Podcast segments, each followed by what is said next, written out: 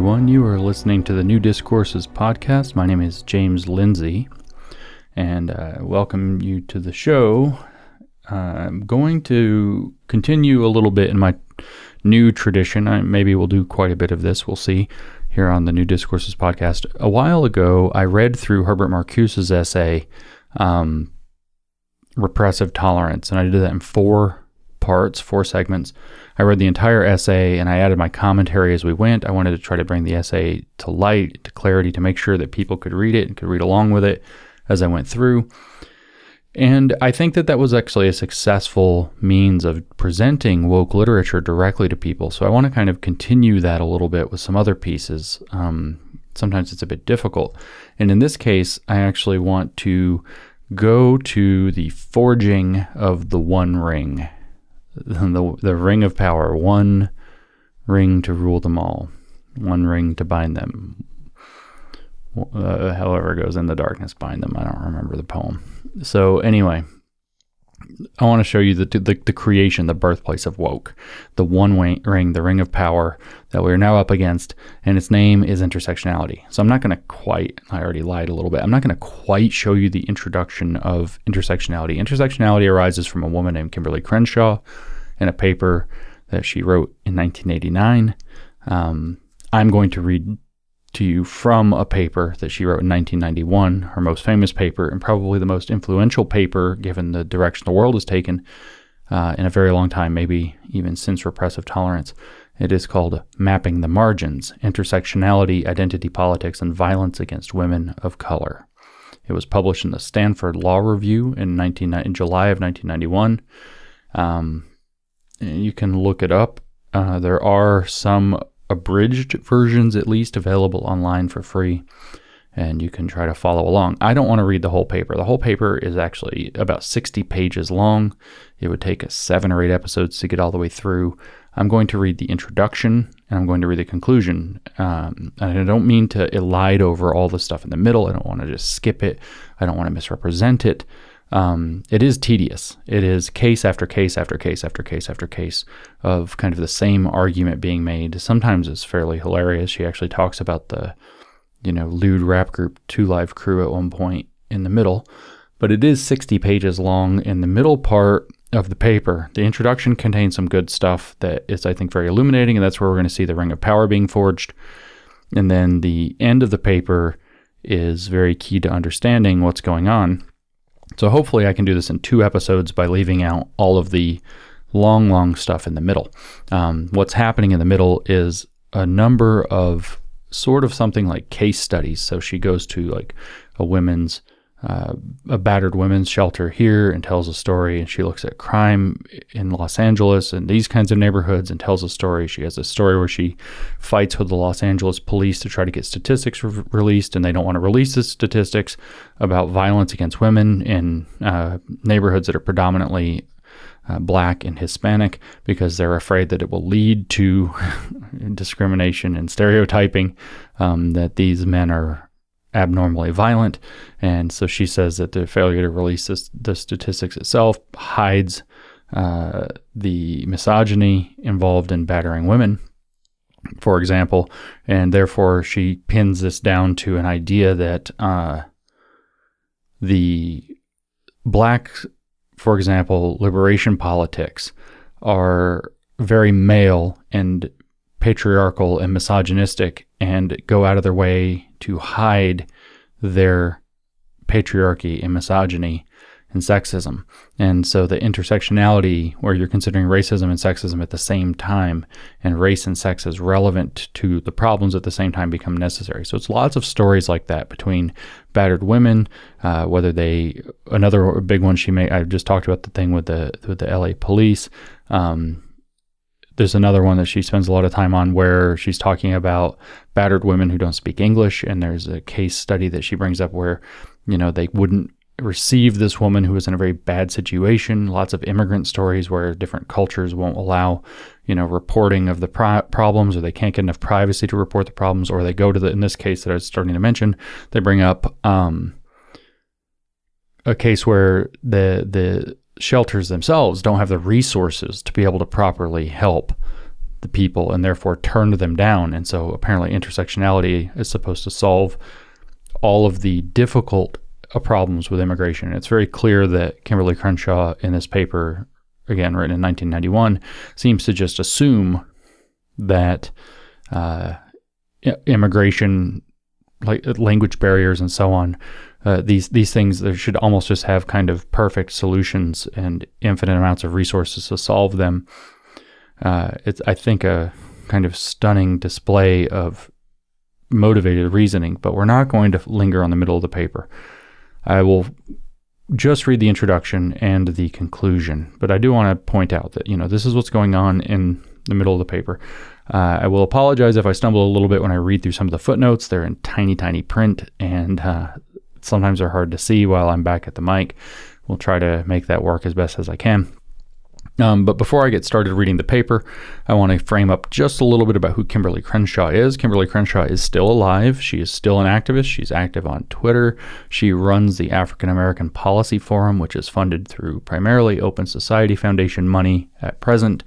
She, I believe, is still affiliated with UCLA. She's been affiliated with UCLA for a number of years, but she got her degree at Harvard Law and she was the uh, student at Harvard Law of Derek Bell. And Derek Bell is credited with being the uh, half of the foundation of critical race theory, although the term was in fact coined by Kimberly Crenshaw, who wrote this paper. Kimberly Crenshaw also introduced the concept of intersectionality, which she laid out in a paper two years earlier to this one in 1989. Um, within a few years, there were being, books being written about intersectionality. By a decade or so later, intersectionality had achieved complete dominance. And I think I can kind of illustrate how and why that occurred um, by going through the introduction and conclusion of this paper. So, the influence of Kimberly Crenshaw, both previously and presently, really is difficult to overstate. She's had this is probably one of the most impactful papers. When we when we introduce this paper in Cynical Theories, uh, Helen and, and, I say that the idea of intersectionality and this paper in particular was set to change the world, and I don't think for the better. I don't think, contrary to some of the valuable points that you know various kind of simplistic or superficial intersectional thought can bring to you, I don't think the intersectionality has made the world a better place by any means. And in the second part of this, I think we'll see why when we talk about, uh, when we read the conclusion to this paper and see what she was after and what she was doing and why she was doing it. And it's right in the title Intersectionality Identity Politics, because that's really what it's about is identity politics. And I don't think identity politics has been a good influence on the world. The third thing in the subtitle, of course, is violence against women of color. And just to make a general point, while I do occasionally see the arguments that Crenshaw is making, I think that she raises some valid points. Very frequently, I think that she's also missing very important issues like the challenges around immigration, the limitations on resources, the need to balance other concerns, like that if you release those statistics uh, with the uh, violence against women in uh, certain areas that you would have, uh, you know, stereotyping about brown and black men being particularly violent. Uh, this is one of the reasons why France does not collect racial uh, racial statistics and report them. Uh, it treats people as people and not as racial categories, and that's exactly what Kimberly Crenshaw wants to reverse for the purposes of identity politics. And she is unrepentantly rooted in identity politics, uh, just to let you know. So that's sort of some background.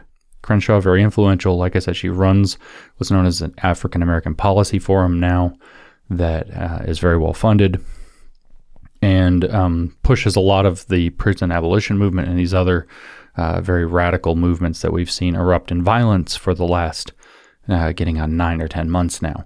Um, so Crenshaw's ideas are kind of behind that uh, in a very, very real sense. So, without further ado, this episode of the New Discourses podcast will read the introduction to Mapping the Margins Intersectionality, Identity Politics, and Violence Against Women of Color by Kimberly Crenshaw, published in 1991 in the Stanford Law Review. And I'll try to give it some color and some context as we go. Um, subsequent episode, hopefully it'll just be two, we'll do the same with the conclusion. So let's read through this and uh, see what we can do. So she begins, and I'm going to have to do some diverting into the footnotes pretty early on here, but she begins over the last two decades. Women have organized against the almost routine violence that shapes their lives. Okay, so I want to first start and say that this is, of course, an assertion. This is another thing we're going to hear again and again throughout this paper is argument by assertion, then backed up in the middle part that we're mostly going to skip or entirely going to skip, then backed up by a victim story so that you can't disagree with the assertion because then you would be disagreeing or erasing the plight of the victim. This is a typical tactic in critical theories is to advance through examples that are actually victimhood stories so that when you disagree with them you can be accused uh, you can you can disagree with their assertion or their interpretation or their analysis, and then be accused subsequently of um, not caring about some very uh, heart sometimes heart wrenching situation or not caring enough, and so the lack of care becomes a slight against your uh, moral integrity, and therefore you must somehow not be engaging fully with the full gravity, especially emotional gravity, of the of the argument being made or the assertion being put forth. So, again, over the last two decades, and this is somewhat true, of course, women have organized against the almost routine violence that shapes their lives.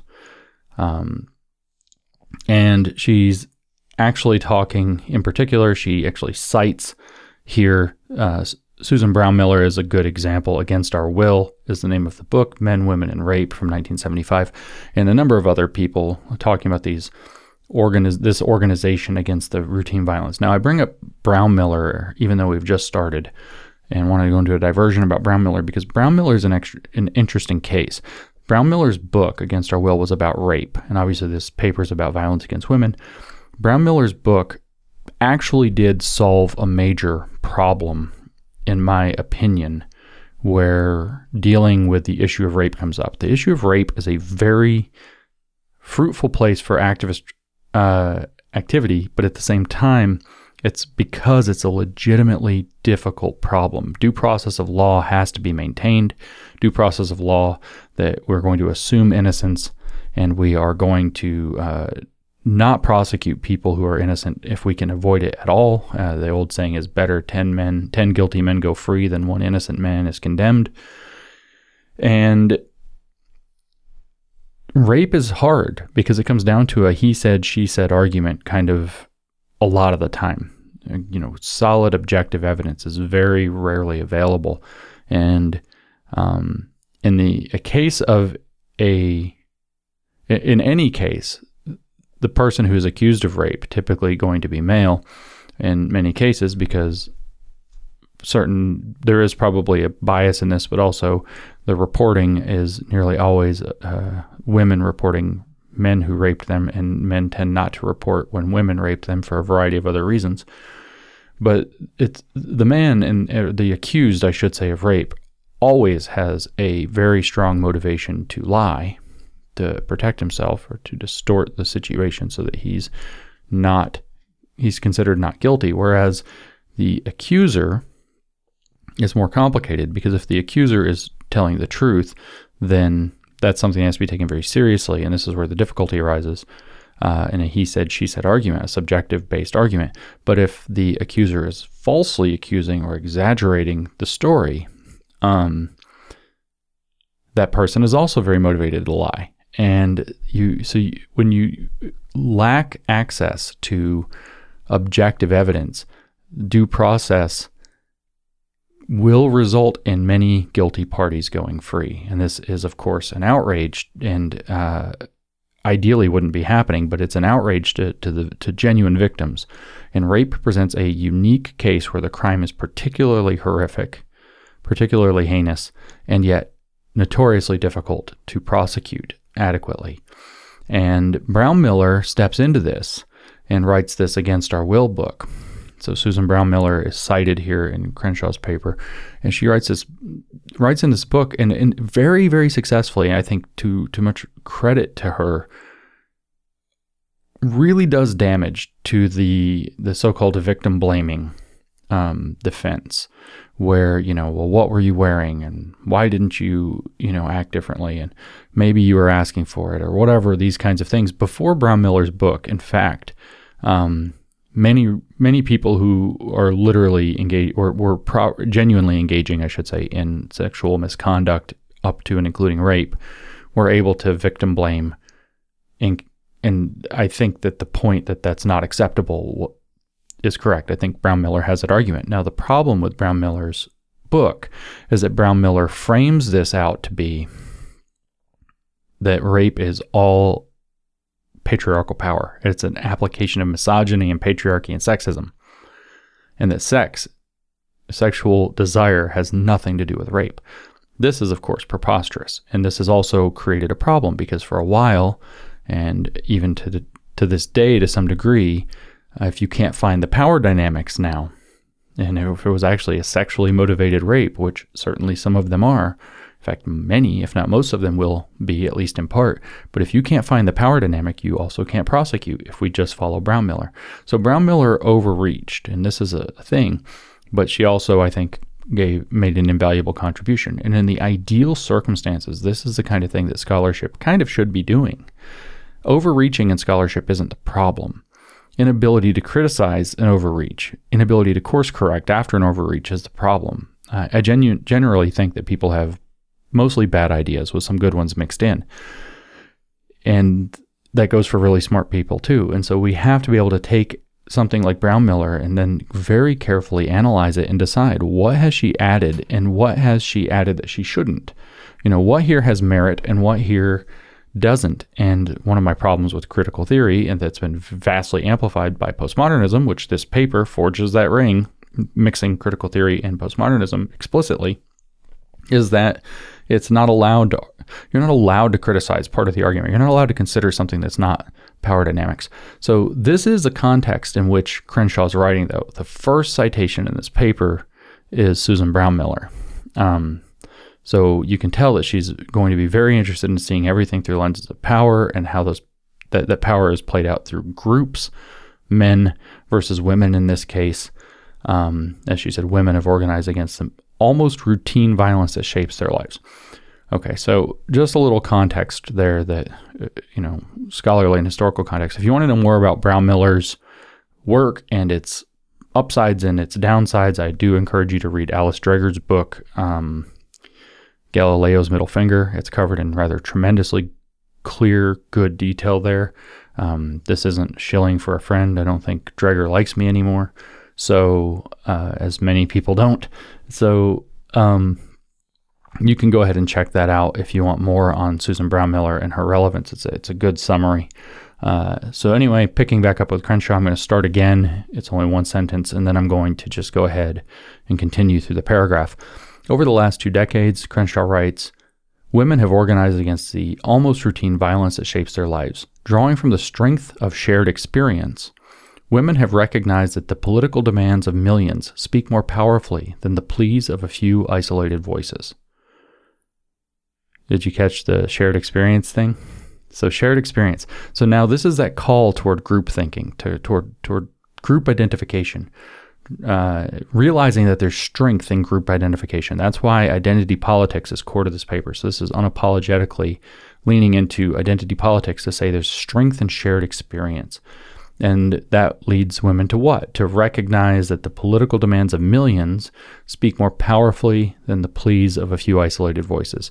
So if a few women are saying, here's bad things that happen to women, that doesn't move a lot. But if the women can gather together and say, this is a patriarchal system. So now we're going to move into systemic thinking. This is a patriarchal system that affects misogyny, as Kate Manne has it in her book Down Girl, that is also a system. She says it's the enforcer of patriarchy. Now you can can create a coalition of millions that can speak much more powerfully as a political bloc. In other words, you can turn an identity into a political bloc, and that becomes its own very powerful political force. Okay, so this is she's already there. Uh, this politic politicization in turn has transformed the way we understand violence against women. As I just said, it becomes systemic now, right? For example, she writes battering and rape, once seen as private family matters and aberrational, errant sexual aggression, are now largely recognized as part of a broad scale system of domination that affects women as a class. And this is where Brownmiller's work becomes very relevant. She cites somebody else in this particular note before mentioning Brownmiller, uh, giving given that Brownmiller's covered in, in the previous note. But this is Brownmiller's influence. Rape and battering were once seen as private family matters and aberrational, that is, errant sexual aggression, that's in parentheses. But now they are largely recognized by who? By critical theorists, of course, as a part of a broad scale system of domination that affects women as a class. So now men as a class are perpetrating a, a battery and uh, rape against women as a class. It's not individual rapists or ba- wife beaters or batterers assaulting, raping, whatever it is, uh, individual women. It is now a broad scale system of domination. So all men bear complicity and all women bear victimhood by sisterhood. This is the, she's laying out her thought processes here, right? So this is, again, this politicization has in turn transformed the way we understand violence against women. So, violence against women is now to be thought of as a system from one class, namely men, to another class, women, where there's some complicity, rape culture, if you will, or patriarchy, or a system of misogyny and sexism that is oppressing some other group of people who are all in some kind of oppressed victim class. And that this kind of thinking is important, she says, because it allows the strength of shared experience and through the voices of millions to speak more powerfully than the pleas of a few isolated voices. So, if you can get a lot of women to believe that they are all victims of rape, even if most of them have never been raped, they can speak in solidarity on that behalf or on behalf of that issue, and it's much louder than if only the ones who are victims and willing to speak up ever speak up and if you can attack men as a class, um, then you can also get lots of men to speak up alongside you because you can catch them in guilt of their complicity for something they've never done. Because maybe they made uncomfortable locker room jokes, or maybe, uh, you know, they have the male gaze. They, they check out chicks like like virtually every man does. Um, just like women check out dudes, or if they're gay, they check out the same sex, whatever. People check out people they're sexually attracted to. This isn't really news. But the point being that this group based dynamic has been now started. This is the very first paragraph of the paper is, is, laid down as the fundamental foundation of Crenshaw's thought process, and it's key to intersectionality because intersectionality does not allow for individuals. The individual is the combination of the social classes or gr- social groups, identity groups that you belong to, and how those interact with one another to produce a uh, kind of system of oppression or matrix, they call it, of domination, uh, where you fit in it, which is called your positionality with regard to the systems, intersecting systems of power in society. And you are an avatar or a diplomat or something like that of that group rather than an individual person um, by virtue of the fact that you must if you are black, have the the black experience, and if you are white, you must have the white experience, and if you are a male, you must have a male experience, and if you are a female, you must have a female experience, and so on, and that all these things are relevant. So this is how this is the underlying set of assumptions being uncovered for Crenshaw's paper. She then goes on to say this process of recognizing as social and systemic what was formerly perceived as isolated and individual has also characterized the identity politics of African Americans, other people of color, and gays and lesbians, among others. For all these groups, identity based politics has been a source of strength, community, and intellectual development. Well, for the ones who buy in, right? Um, that word community is kind of the key here. I have a whole rant about community.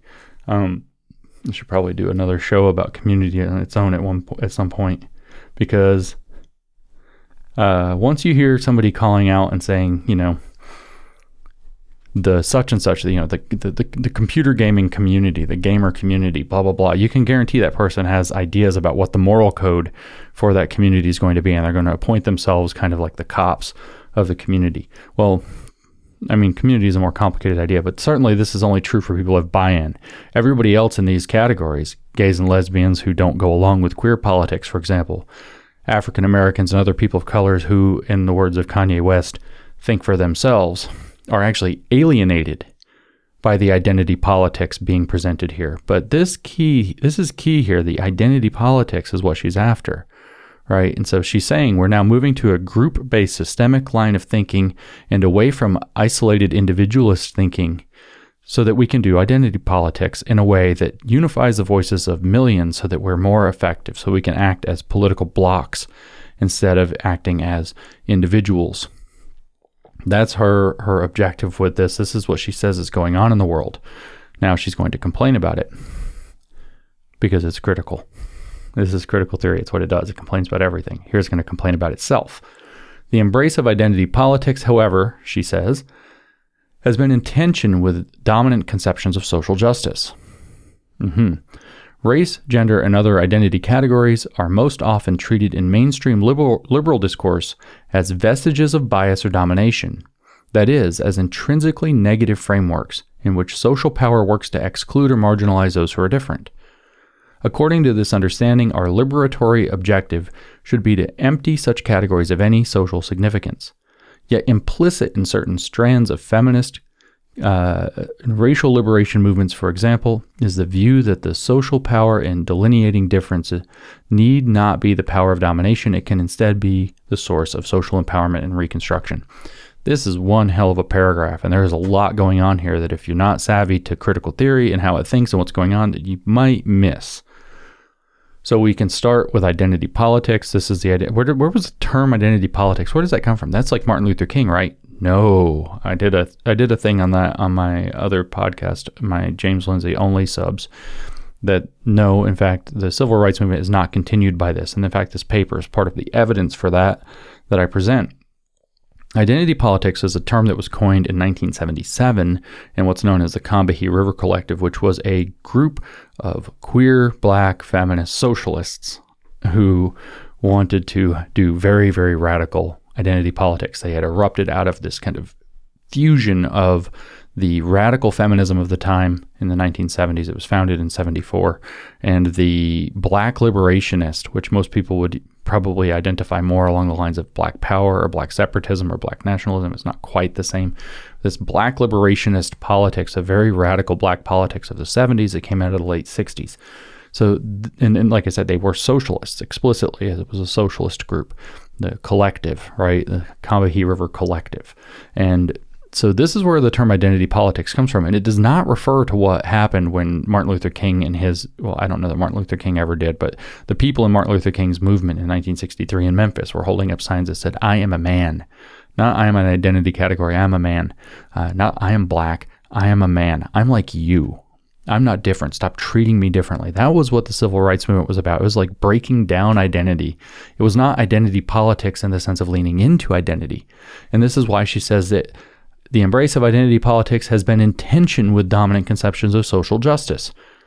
Dominant conception of social justice at the time would have been quite liberal because those were the movements that were succeeding. Universal liberalism I am a man, I'm not different than you treat me with respect, live up to the uh, all men are created equal statement of the Declaration of Independence, live up to the promises of things like the 14th Amendment and the Civil Rights Acts. Um, but this Crenshaw has different something different in mind here, very different. Her identity politics is very different. And she says, in fact, just to make it really explicit, let me just read this a little more of this paragraph again. Race, gender, and other identity categories are most often treated in mainstream liberal discourse. That's that's dominant conceptions of social justice, mainstream liberal discourse, as vestiges of bias or domination, not systems. Vestiges, not systems that are active and doing things right now. That is, she says, as intrinsically negative frameworks in which social power works to exclude or marginalize those who are, those who are different. According to this understanding, to get to the point, our liberatory objective should be to empty such categories of social significance. I am a man. Let's take the black part out. Morgan Freeman talking to Mike Wallace. You know, how are we going to end racism? Mike Wallace asks in their debate about, or their short debate about Black History Month. And Morgan Freeman says, stop talking about it. I'm going to call you Mike Wallace. You're going to call me Morgan Freeman. You're not going to call me a black man, and I'm not going to call you a white man. You know, empty the these categories of social significance. And this is a drum that I beat a lot. That that racism starts by putting social significance in racial categories, and so my mainstream liberal discourse about this issue is that we should try to take as much out, as much social significance out of those categories as possible. Crenshaw saying that that is in tension with identity politics. And the reason you hear that word liberatory objective liberals don't usually talk about a liberatory objective. They talk about achieving equality, they talk about achieving fairness, they talk about achieving a lot of things. Liberatory is actually the fact that Crenshaw would use this word is a nod to the fact that she, her her mental tradition led up to this, intellectual tradition that led up to this, comes out of that Combahee River Collective, which was black feminists, which is the fusion again of radical feminist feminism with black liberationism that was particularly done by uh, with a bent toward queer politics because they were uh, lesbians and queer activists, and it was also socialist. Liberatory here is liberation. Liberationism is another name for kind of middle stage critical theory or late stage critical theory, where the goal is to have liberation from capitalist systems, liberation from the oppressions, all the intersecting oppressions of the, the, all the different systems of power and dominance that prevent an ideal, aka communist democracy as they refer to it. That's what she's nodding to by mentioning that word in all likelihood. But her point here was that identity politics exists in tension with the idea that we would empty identity categories of social significance. In other words, for her, emptying social significance out of identity categories is a bad thing. Um, and she's criticizing the liberal approaches to social justice. So this is marking a d- dramatic turn in civil rights and liberalism in the progression of kind of the American experiment in line with its original liberal roots to something completely new, different, radical. It turns out neo-Marxist, liberationist, that is, and um, as we'll see at the end of this paper, postmodern as well. So woke. This is the paper where woke is really born. So she uh, goes on again to point out liberation movements, right? She says, yet implicit in certain strands of feminist and racial liberation movements, for example, is the view that the social power in delineating difference need not be the power of domination. So we can bring up difference without it being about racism, as most people think of it, is about domination. It can instead, she writes, be the source of social empowerment and reconstruction. So we're going to lean into identity categories, Crenshaw is saying from the get-go, in order we're going to we're going to put social significance into racial categories, but this time we're going to do it right. We're not going to recreate racism, we're going to create liberation by doing so. That's her argument. That's what she has in mind here. And she says the problem with identity politics is not that it fails to transcend difference, as some critics charge, but rather the opposite that it frequently conflates or ignores intra group differences. Okay, so here's where intersectionality becomes important to the paper. Her problem with putting social significance into racial categories in order to do politics, aka identity politics, the Combahee River Collective's mindset, it's not that it fails to transcend difference. In other words, it's not that it brings difference back onto the table where we're now I can't see Morgan Freeman as Morgan Freeman. I have to see him as a black man named Morgan Freeman. And I can't see Mike Wallace as Mike Wallace. I have to see him as a white man named Mike Wallace. That's not actually the problem, she says. It's the opposite. It's that identity politics isn't granular enough. It ignores intra group differences. In other words, what she's going to make the case for is that black women in specific, this is intersectionality talking, are ignored by white radical feminism and they are ignored by uh, black male black liberationism. That's the whole point of this paper.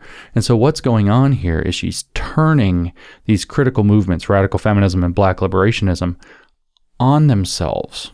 She's accusing white She's accusing, I should say, radical feminism of being too white and therefore racist. She's accusing black liberationism of being too male and therefore being sexist. And they're black women. Not only are those problems therefore present in those movements, but then black women get doubly excluded. That's what the point of mapping the margins is. The margins that she's talking about, that she's mapping, are the margins of black liberationism, where you find black women, and the margins of radical feminism, where you find black women. So her problem with identity politics isn't that it brings identity to the table, which is an obvious problem with it, but she doesn't want to talk about that problem. She's going to say, no, no, that's not the real problem. The real problem is that if we get to an even more specialized identity group, that group's not being treated enough as a special interest. That's what her argument is about, is creating like a super special interest group, which is why intersectionality does uh, or why it does that is because it looks to create the greater special interest group. And her, the argument about intersectionality is that if you are in one of these, say, doubly marginalized or doubly oppressed categories, you're in two of them at once. Not only do you have the all all the problems of the one and all the problems of the other, but you also have unique problems all of your own. So you have this multiplicity of new problems that gives you so much more standing in the standpoint epistemology that positionality under intersectionality was going to bring into the world. In other words, you get a lot more say and the ability to shut other people up and a lot more reason to be taken seriously, even when you're just spouting off at the mouth in your lived experience, which is then the shared experience of millions of people who have to lean into you through solidarity, which is what she said in the previous paragraphs.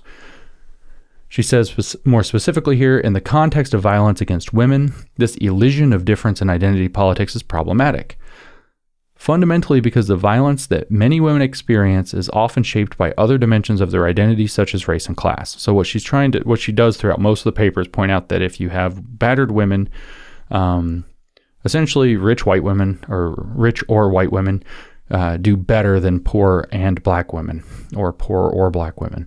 Uh, and honestly much of the paper makes a very weak case that race is the relevant variable, and it is a very good case of making clear that class is a relevant variable, which is kind of obvious.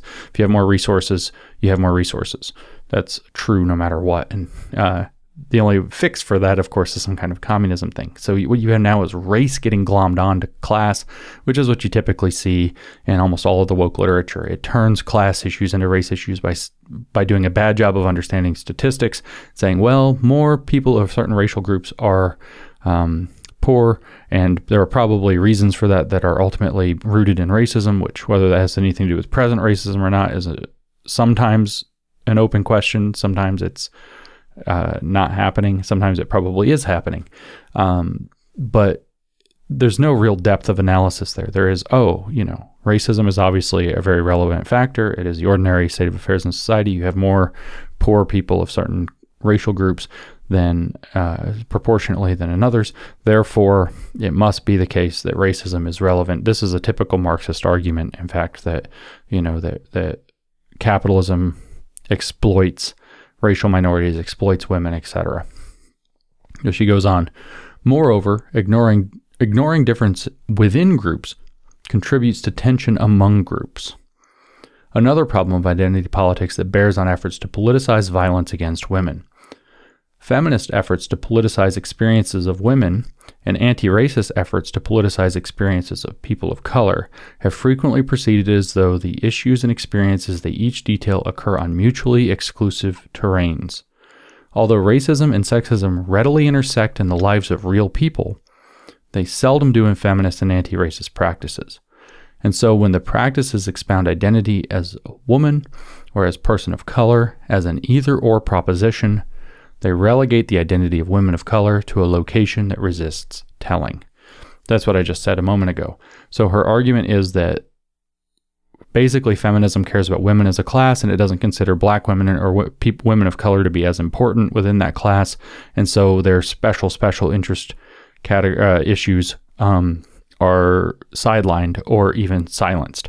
And then again, as racial liberation issues, uh, movements, um, see women as less important through patriarchy and misogyny than just you know saying something like black or people of color overall. Women again get marginalized. So the margins of radical feminism the margins of black liberationism are ra- queer radical black feminist socialist women. And that's what she's making. And she says the identity of women of color is pushed to a location, a social position, positionality, as we now say, that resists telling. And the logic, of course, under this, if we want to call it applied postmodernism or wokeness or whatever we want to call it, the logic is that the more it resists telling, the more it needs telling, and the more true the telling probably is. Um, so, uh, this is you, we now have kind of the framework for where she's coming from, where she's going. So then she it says that by saying, My objective in this article is to advance the telling of that location, that social position, if you will, by exploring the race and gender dimensions of violence against women of color. And there's a footnote here, I'll just dip in for a second. She writes This article arises out of and is inspired by two emerging scholarly discourses. The first is critical race theory. So if anybody ever says, you know, is it, if anybody ever says, is critical race theory always intersectionality? The answer is yes. Uh, the author of both is saying so right here. She says, for a cross section of what is now a substantial body of literature, see lots of things. She first cites, though, Patricia Williams, The Alchemy of Race and Rights, um, and goes on and on and cites several other people. But I want to bring up, uh, point out for just a moment the alchemy of race and rights. Sooner or later, I will get around to talking about Hegel for you. Stay tuned. Hegel was an alchemist. Many of these left wing, ultimately Hegelian dialectical uh, critical processes are all about alchemy. And the alchemy of race and rights is no huge exception. So this is a slight nod in that direction. Um, let me see. I want to skip past all of the uh, many, many recommended citations she has and get to the second one. The second, she says, less is a, a second, less formally linked body of legal scholarship investigates the connections between race and gender, and again gives many uh, examples. This work, in turn, has, in, has been informed by a broader literature examining the interactions of race and gender in other contexts, and cites lots of interesting characters. Patricia Hill Collins from Black Feminist Thought, um, which is a big, very famous book that's the Black Feminist tradition. Angela Davis, Women, Race, and Class. Well, who's Angela Davis? Herbert Marcuse's student. Um, so there's the direct link to very radical critical theory. Bell Hooks, Ain't I a Woman? Bell Hooks, I think actually Crenshaw borrowed a lot from Bell Hooks, a lot more than she's letting on. Um, just mentioning here. And then, you know, several other figures. Uh, try to see quickly. I haven't read this in detail. Uh, if there are any others that really stick out. Um, no, there's some really big ones though. Angela Davis's name here is a significant thing that shouldn't be overlooked. Uh, certainly shouldn't be overlooked. Neither should Bell Hooks. Uh, Angela Davis, though, like I said, student of Herbert Marcuse, so that's a direct link from the repressive tolerance, hardcore critical theory that they laid out. Very radical activism, including literal violence and going to jail for it uh, on the part of Angela Davis um, ties into the Palestinian BDS movement with Angela Davis. Um, that's a support for Jim Jones. There's lots of stuff going on with Angela Davis, and so this was a major influence on Kimberly Crenshaw, as cited in this paper. So it's just good to point that out. Um, she says contemporary feminist and anti-racist discourses have failed to consider the intersectional identities such as women of color. Um, Focusing on two dimensions of male violence against women, battering, and rape, I consider how the experiences of women of color are frequently the product of intersecting patterns of racism and sexism. Now, these experiences tend not to be represented within the discourses of either feminism or anti racism. So, this is where she's problematizing.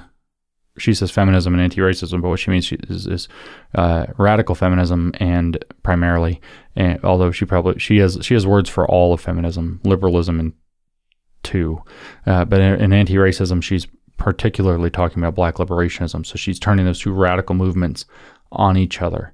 Uh, because of their intersectional identity as both women and of color, within discourses that are shaped to respond to one or the other, women of color are marginalized within both. So there's your mar- margins that she's mapping out. That's the title of the paper. In an earlier article, it's one from two years earlier, I used the concept of intersectionality to denote the various ways in which race and gender inter, uh, race and gender interact to shape the multiple dimensions of capital B Black women's employment experiences.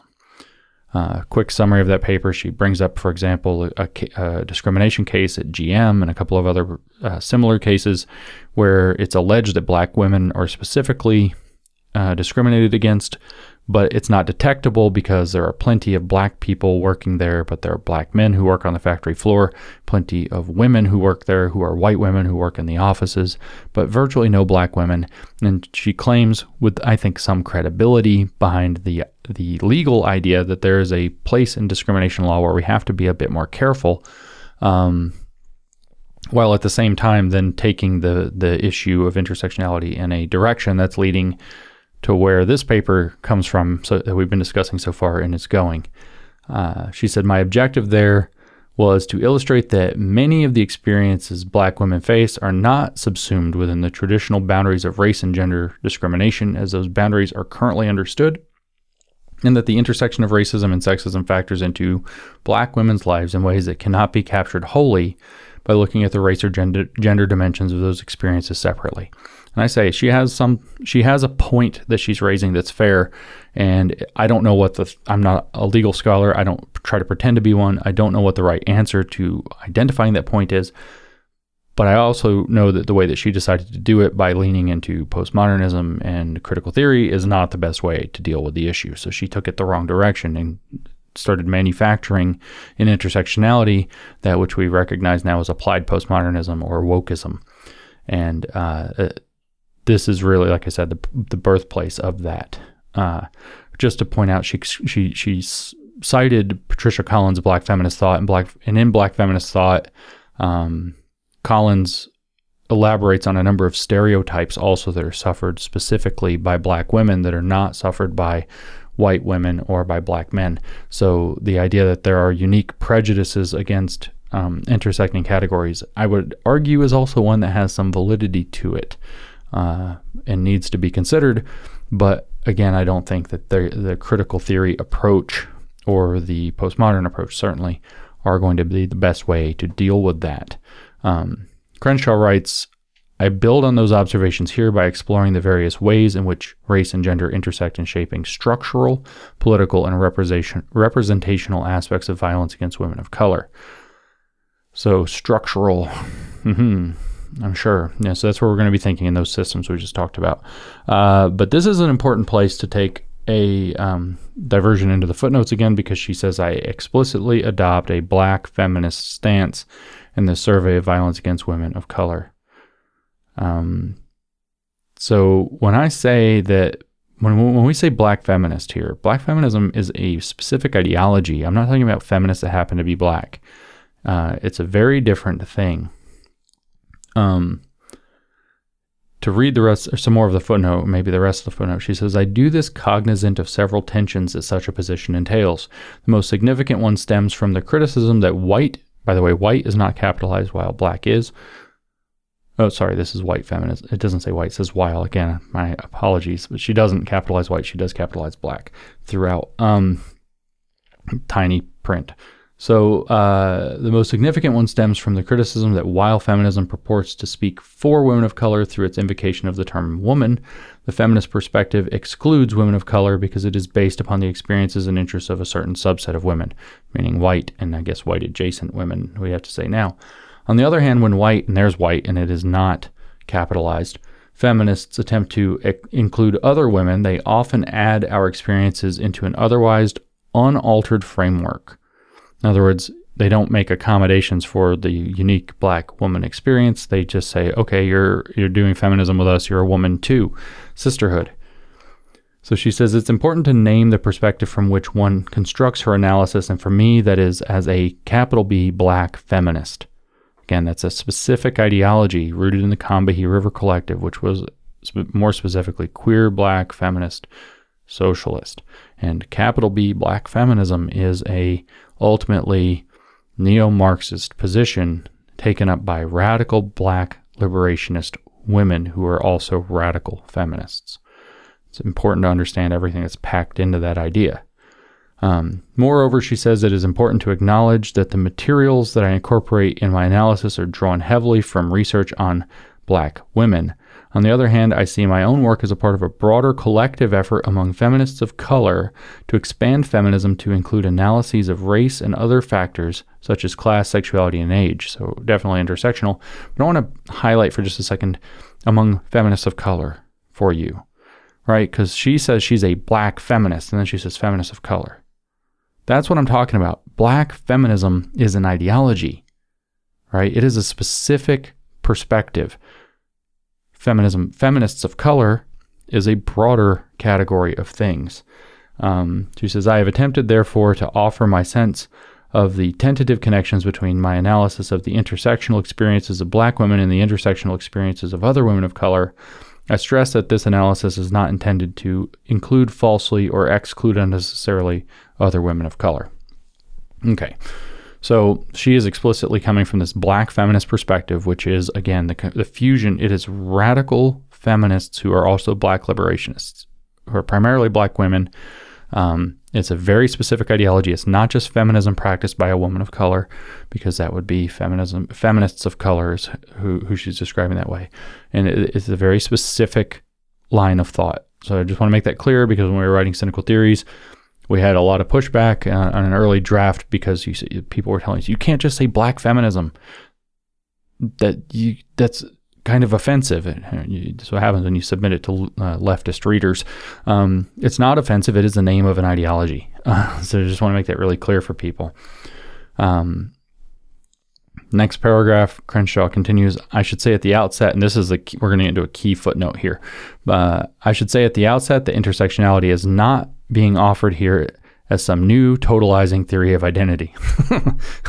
well, okay. Uh, a little context on that sentence. First of all, what happened? Yes, it, it, definitely is a new totalizing theory of identity. So, iron law of woke projection is happening here. Um, but I don't think I don't know if Crenshaw actually intended for intersectionality to become that. She said it was a practice. She said that very often early on, and still says it to this day. You know, 30 years later. Um, She's also said that intersectionality memed and it got away from its original commitments and it expanded beyond what she had intended. And some of it's kind of an issue, but she actually continues to push intersectionality uh, unreservedly nonetheless.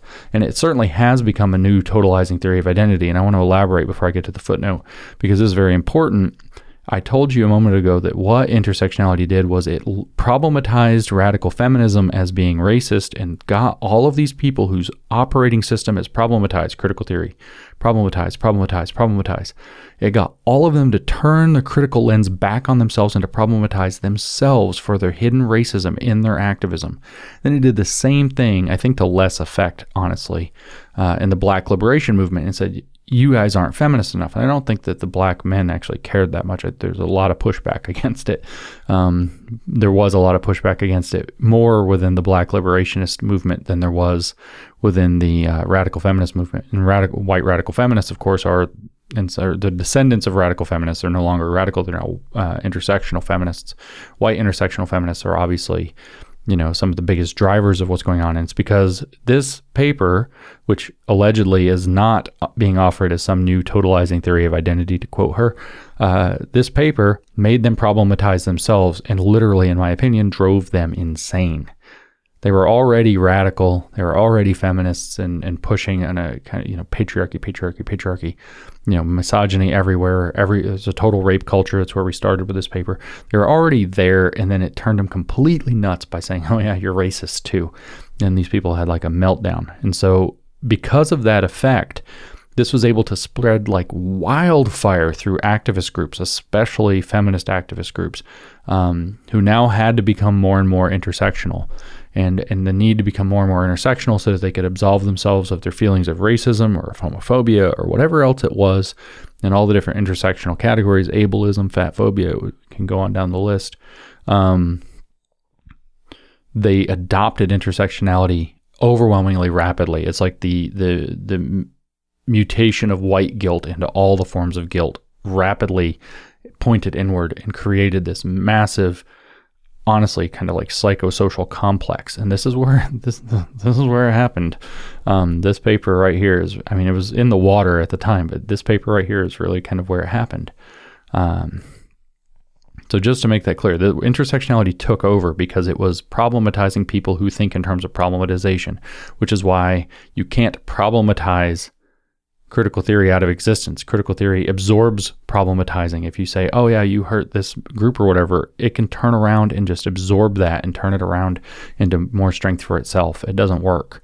Um, you have to do something different, which is to point out what's really going on and demand things like evidence that it can't produce because it's all just sophistry and bad arguments uh, and rhetoric.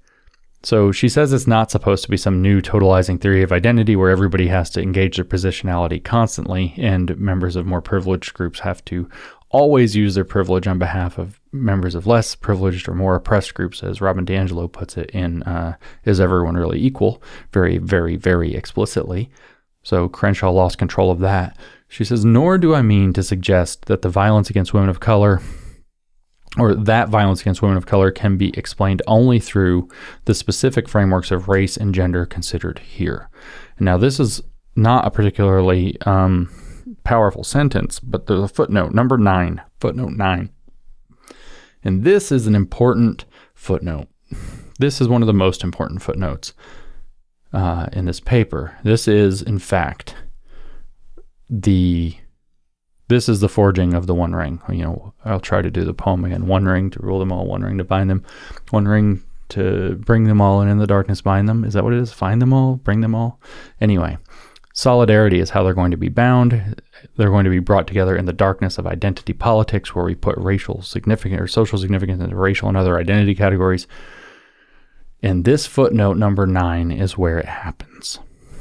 Footnote number nine in this paper, near the end of its introduction, is the birthplace of woke. It is the forging of the one ring.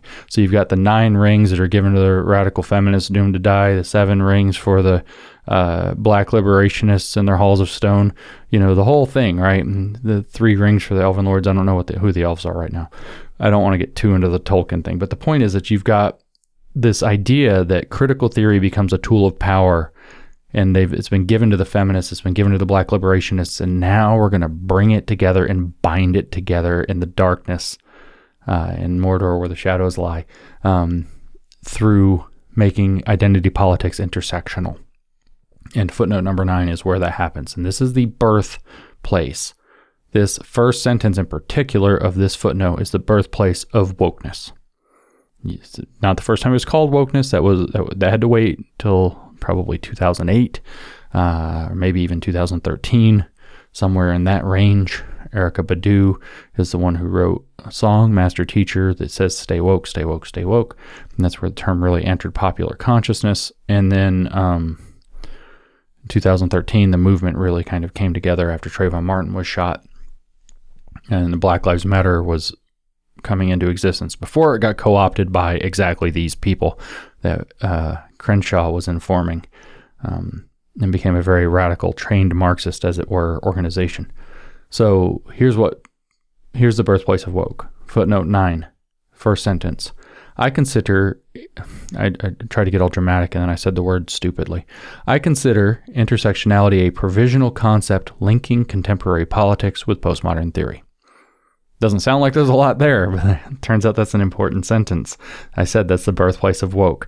That's where it's all been bound. Uh, the paper, I guess, is where it's all been bound. But that sentence is the birthplace of wokeness, of applied postmodernism, as we call it in cynical theories. I consider intersectionality a provisional concept. Okay, so she's going to explain what she thinks intersectionality is. Linking contemporary politics, but by that, what does she mean? She means those radical politics that she's been talking about all along black liberationism, radical feminism, the uh, queer um, activist movement. It's not even the same thing as gay pride. It's not the same thing as the LGBT, uh, LGB really at that point movement. Um, certainly not. This is radical identity politics. This is neo Marxism. Okay, she's talking about neo Marxist radical movements with postmodern theory. So when Jordan Peterson called it postmodern neo Marxism, this is what he's referring to. This is why he's not wrong. Mea culpa, I know. Had a thing. Um, I don't want to throw Helen under the bus, but also I'll say I had a thing. Um, but Crenshaw lays it out here explicitly. She could literally write in this sentence instead, in a slightly different parlance, Jordan Peterson's parlance, I consider intersectionality a provisional concept creating postmodern neo Marxism. We're now going to link postmodern theory to neo Marxist contemporary radical politics, identity politics in particular. She then carries on. So that is that that sentence. There's the birthplace of woke right there. If you didn't know where it is, that's where it is. Um, it was in the water. It was happening anyway, but that sentence cements it. Um, footnote number nine in the introduction of Mapping the Margins by Kimberly Crenshaw. 1991. She then says In mapping the intersection of race and gender, the concept does engage dominant assumptions that race and gender are essentially separate categories. By tracing the categories to their intersections, I hope to suggest a methodology that will ultimately disrupt the tendencies to see race and gender as exclusive or separable. So this is where the rings are being bound. This isn't in the darkness bind them. This is, you know, however it's Ashnak or whatever it is in the language of Mordor. That's this is her saying that. By tracing the categories to their intersections, this is one ring, this is in the darkness bind them. I hope to suggest a methodology that will ultimately disrupt the tendencies to see race and gender as exclusive or separable, and in the darkness bind them. I'm telling you, this is a, this is it. This is the forging of the One Ring right there. Um, to continue, she writes, while the primary intersections that I explore here are, sorry, splits pages between race and gender, the concept can be uh, can and should be expanded by factoring in issues such as class, sexual orientation, age, and color. So you know, however many rings go, you have a ring to all of these identity categories or the different kinds of feminism. You have the nine rings to the feminists and the queer theorists or whatever, and you have the seven rings to the race theorists and the whatever else, the disabled, I don't know, disability studies people, the fat studies. And now we're going to bring them together. We're going to bind them under a single theoretical framework that is a provisional concept linking neo Marxism to postmodernism. So this is this is it. This is the forging of the One Ring. This is the birthplace of wokeness. Uh, undeniable in the introduction to Kimberlé Crenshaw's Mapping the Margins. So picking up from there, she says, Indeed, factors I address only in part or not at all, such as class or sexuality, are often as critical in shaping the experiences of women of color. That's what I just said a minute ago. Usually, what in fact, sexuality, fine, that's whatever, but class class. Uh, I'm going to address this in part or not at all. Yeah, that's right, because you're going to take class and you're going to sweep it into women or you're going to sweep it into race and you're going to bolster your argument uh, by a poor understanding of the relevance of class by conflating it with either race or sex or both. Uh, because you know, they are critical to the shaping of it, the experiences of women of color, as she says. My focus, she writes, on the intersection of race and gender only highlights the need to account for the for multiple grounds of identity when considering how the social world is constructed. Here she cites uh, Mari Matsuda. This is kind of an important little footnote. She says, um, Professor Mari Matsuda calls this inquiry asking the other question. Uh, gives a citation. Um, for example, she writes, we should look at, uh, again, the text is tiny, I'm trying. We should look at an issue or condition traditionally regarded as a gender issue and ask where is the racism in this? Hmm. There's the other question.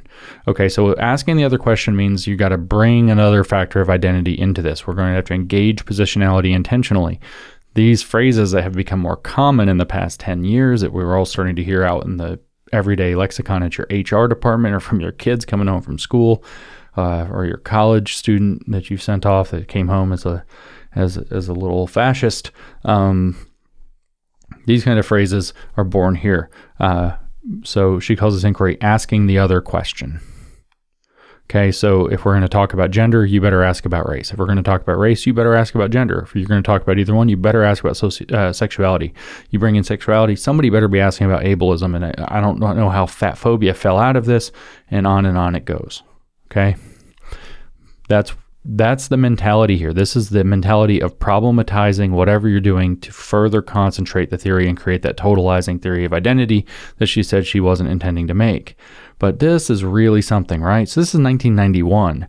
Robin DiAngelo wrote her first major paper, not her first paper, but White Fragility in, in 2011. And it was in 2012 the first time that I've seen the now infamous The question is not did racism take place, but how did ra- racism manifest in this situation, uh, which I say goes back to one of the very earliest assumptions of critical race theory, which is that racism is the ordinary state of affairs in society. This is actually quoting from Richard Delgado and Jean Stefancic in uh, Critical Race Theory and Introduction.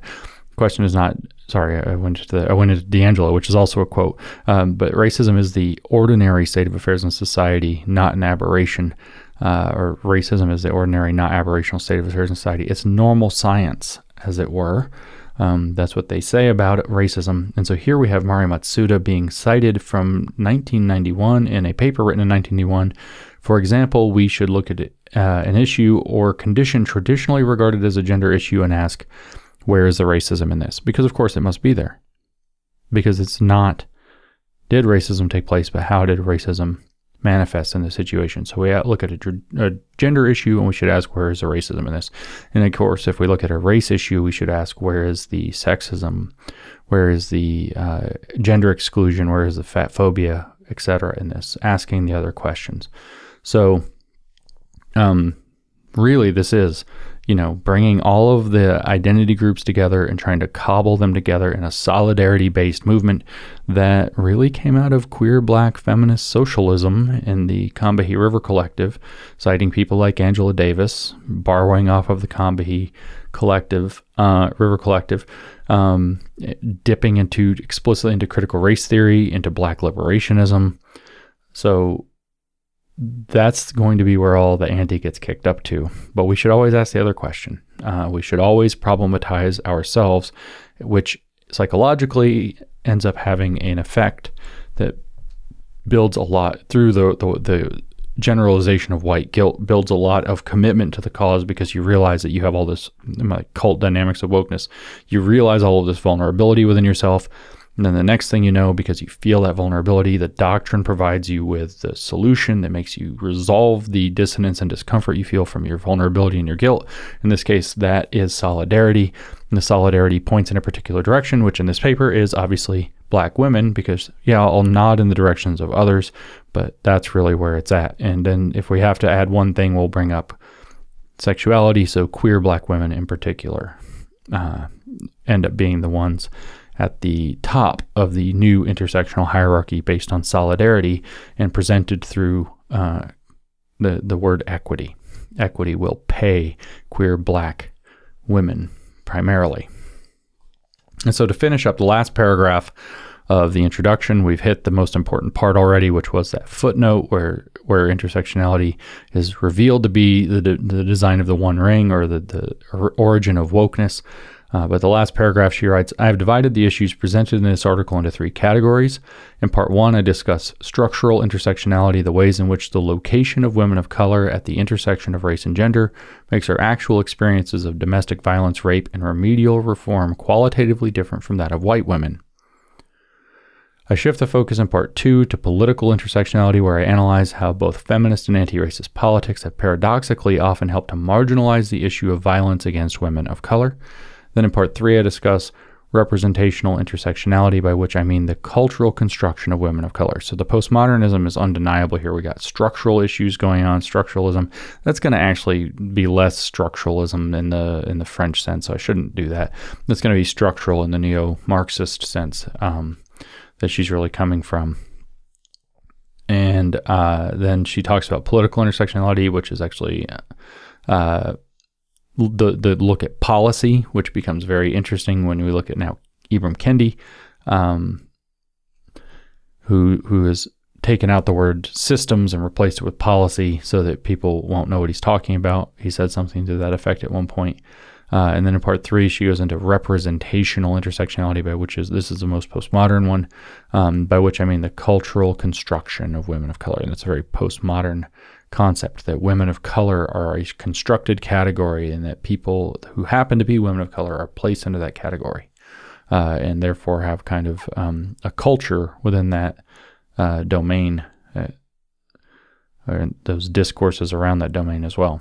So she then writes to wrap up the paragraph I consider how controversies over the representation of women of color in popular culture can also elide the particular location of women of color and thus become yet another source of intersectional disempowerment. Finally, I address the implications of the intersectional approach within the broader scope of contemporary identity politics. That means that's in the conclusion, which we'll turn to next. I will skip all of the parts one, two, and three about structural, um, political, and representational intersectionality because they are fairly repetitive and tedious and very long. This paper, like I said, is 60 pages long. We are on page six to give you some concept. Actually, technically, the first page is like a cover sheet, so we're on page five. And no one really wants to read through 60 pages of this. Uh, it would take seven or eight uh, episodes. Uh, so we'll skip to the conclusion. What she's actually talking about there uh, when she says the implications of the intersectional approach within the broader scope of contemporary identity politics. What she's actually going to do is criticize liberalism and liberal so called identity politics. I would contend that no such thing as liberal identity politics genuinely exists because um, identity politics came specifically out of a queer, black, feminist, socialist uh, collective. Um, but we'll grant the term will grant the term that there is a liberal identity politics, which is a liberal, universal liberal approach to caring about issues that do affect people of uh, in identity categories. Um, and it tries to solve those problems by reducing the social significance of those categories. Uh, she criticizes that vigorously, and she criticizes actually postmodernism somewhat as well uh, probably because she's more of a critical theorist, and then she redeems some of postmodernism. And that's what we'll turn to in part two of this um, abridged reading of Kimberlé Crenshaw's Mapping the Margins. Again, subtitle Intersectionality, Identity Politics, and Violence Against Women of Color from the Stanford Law Review, 1991. Uh, so, thank you for joining me for this first part, reading through Kimberlé Crenshaw's most famous and most influential paper. And stay tuned for uh, part two, which should come out soon, and we'll detail the conclusion where we get more into her critiques of liberalism and postmodernism. And I will catch you then and there.